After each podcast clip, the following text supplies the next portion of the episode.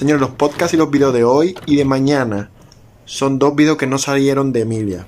Tremendos videos, tremendos temas, así que veanlo igualito. Uno debió de salir un sábado, otro debió de salir un domingo. No salieron por tema de producción. Espero que lo disfruten mucho y tenemos más contenido durante la semana, pero lunes y martes son dos temas que no salieron con Emilia, así que espero que lo disfruten y que sea de su agrado. Señores, sean todos bienvenidos a esta sección de siete temas. Señores, hoy es domingo, último tema con Emilia. Honestamente, yo quisiera que fueran 250 temas y que duremos el mentero solamente con ella. Pero nada, hoy es domingo, espero que se la disfruten como se la han disfrutado desde el lunes. Emilia, yo quiero tratar un tema muy importante. Creo que hoy domingo, que la gente quizás se sienta más fácil, eh, está en su casa tranquilo, puede escucharlo muy detenidamente. Porque creo que es algo sencillo pero que marca quizás eh, a muchas personas.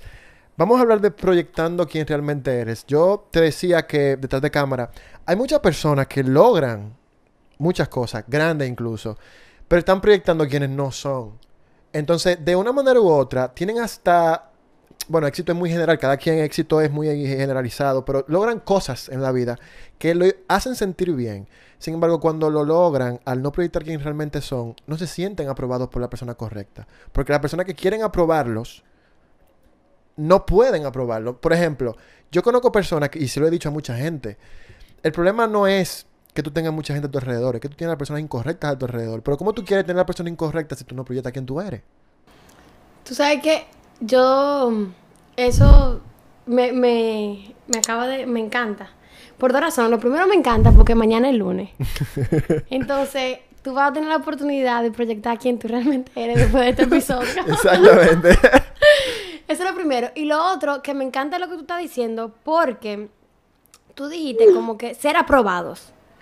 Yo creo que la proyección de la persona que no eres tú, o sea, de quien, quien tú estás proyectándose, pero no realmente eres tú, viene de buscar aprobación en los otros. No es de que los otros te aprueben a ti. Es de la consecuencia que tú estás buscando en esa persona. Porque tú estás tratando de llenar un vacío con esa aprobación.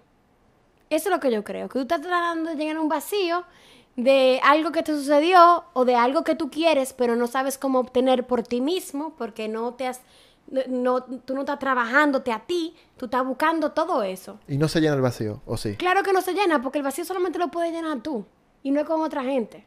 A mí me ha pasado eso muchísimo, con relaciones, por ejemplo, de amistad.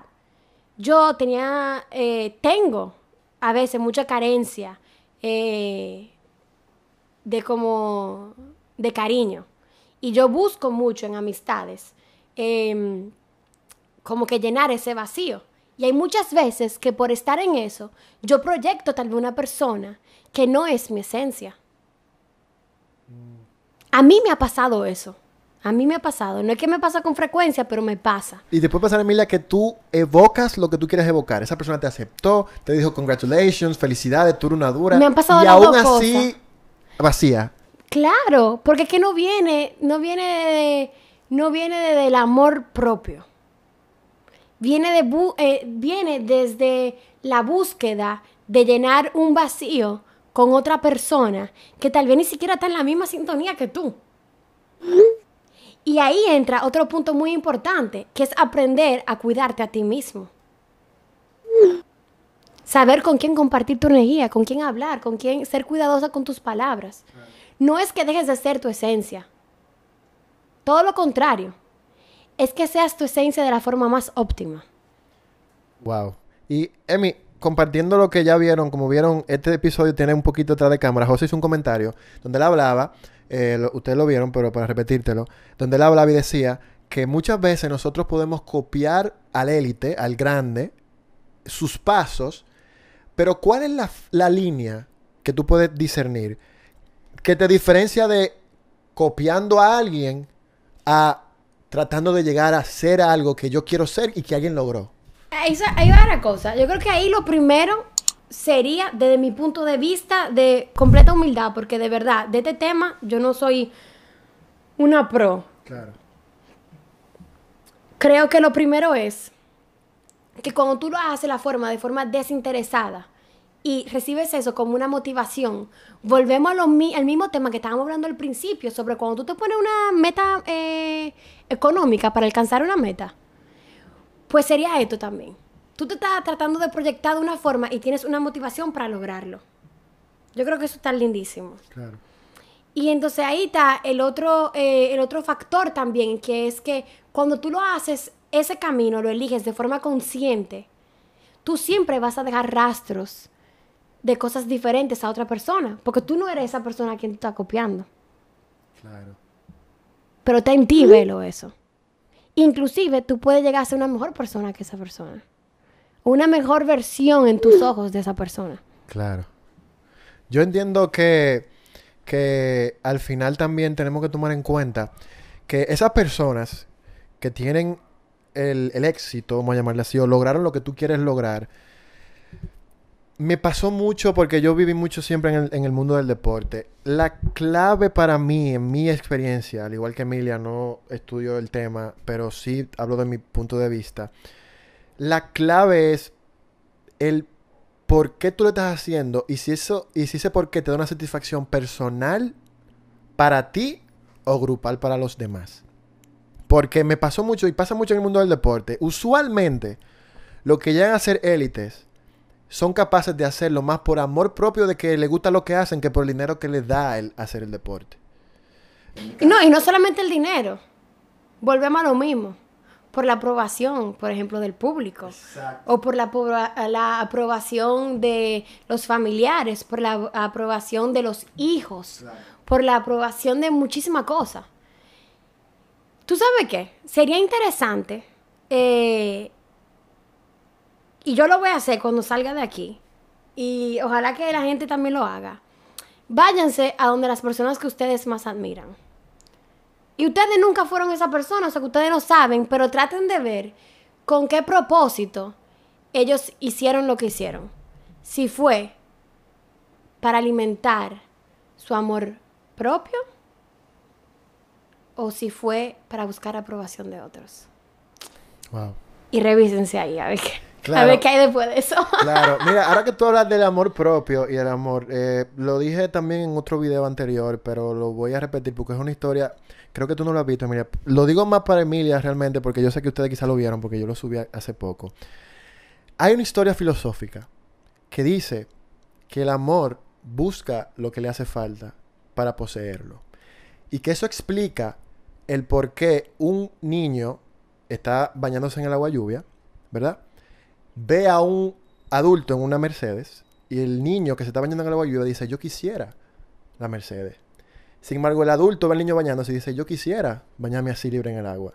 Porque el amor busca lo que hace falta para poseerlo. La historia es muy extensa, pero para ponértela más, eh, para reducirla, él explicaba que el amor busca lo que le hace falta para poseerlo, pero que lo único que el amor debe de encontrar, porque es lo más bello, y el amor busca lo más bello, es la verdad. Si tú no encuentras la verdad dentro de ti, aunque tú entiendas que puedes dar y recibir amor, cuando tú des amor no te vas a sentir conforme y cuando los otros se, se sientan aún sientan amor por lo que tú haces, tú no vas a sentir amor dentro de ti, porque tú no sabes cuál es tu verdad. Entonces, es importante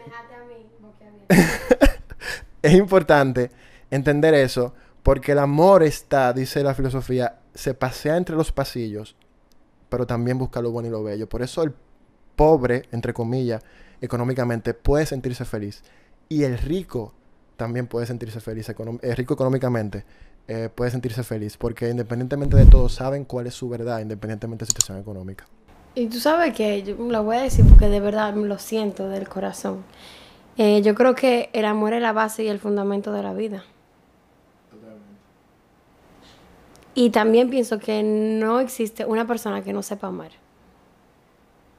Puede que esté muy escondidito por ahí, pero Claro. eso es lo que hay, oíste. Claro, incluso Sin hay eso mucha no hay nada. Claro, incluso hay mucha gente que ha Y expuesto. con eso lo hay todo. Claro. Incluso hay mucha gente que lo ha expuesto y ha dicho que la fuerza del odio es parecida al amor. Porque así como tú amas desmedidamente, cuando tú odias es un sentimiento muy fuerte. Pero entiendo que el amor lo sobrepasa. Entiendo que el amor lo, sobre- lo sobrepasa. Incluso si nos salimos un poco de la filosofía y entramos a la Biblia, dice, eh, la verdad os hará libre. Porque en la verdad ya es el amor que para mí es Dios. Y creo que este es un tremendo episodio. Definitivamente. Y pienso que, que hay que dejar a la gente con algo lindo. Sí. Y, señores, mañana cuando ustedes se despierten, piensen en quién... En, en en quiénes son ustedes, eso es lo primero. Y cuál es la esencia que ustedes quieren proyectar. Y al final del día, resumiendo todos los episodios, yo creo que tiene mucho que ver con cuál tú quieres, qué camino de, de vida tú quieres elegir y cuál es tu propósito. Y si tú no sabes cuál es, no importa. Solamente hazlo desde el amor y todo va a salir bien. No hay mejor forma de despedir esta semana y este tremendo episodio y a esta tremenda uh, visita de Emilia a nuestro programa. Gracias Emilia de corazón. Más allá de quinoterapia, más allá de tu logro, por el ser humano que eres, por las ideas que transmitiste el día de hoy y por esa capacidad que yo sé que va a seguir creciendo en ti de, de inspirar más que por quizás lo que tú puedas dar a ver eh, visual, por tus ideas, eh, que creo que es muy difícil en un mundo que vivimos poder inspirar a la persona más con la idea que con cosas visuales. Así que gracias, eh, es un fail, pero no importa. gracias a todos y de verdad que gracias Emilia. Y nada, continuaremos el día de mañana con otro invitado. Pero gracias Emilia de verdad por, por, por la oportunidad. Gracias a ti.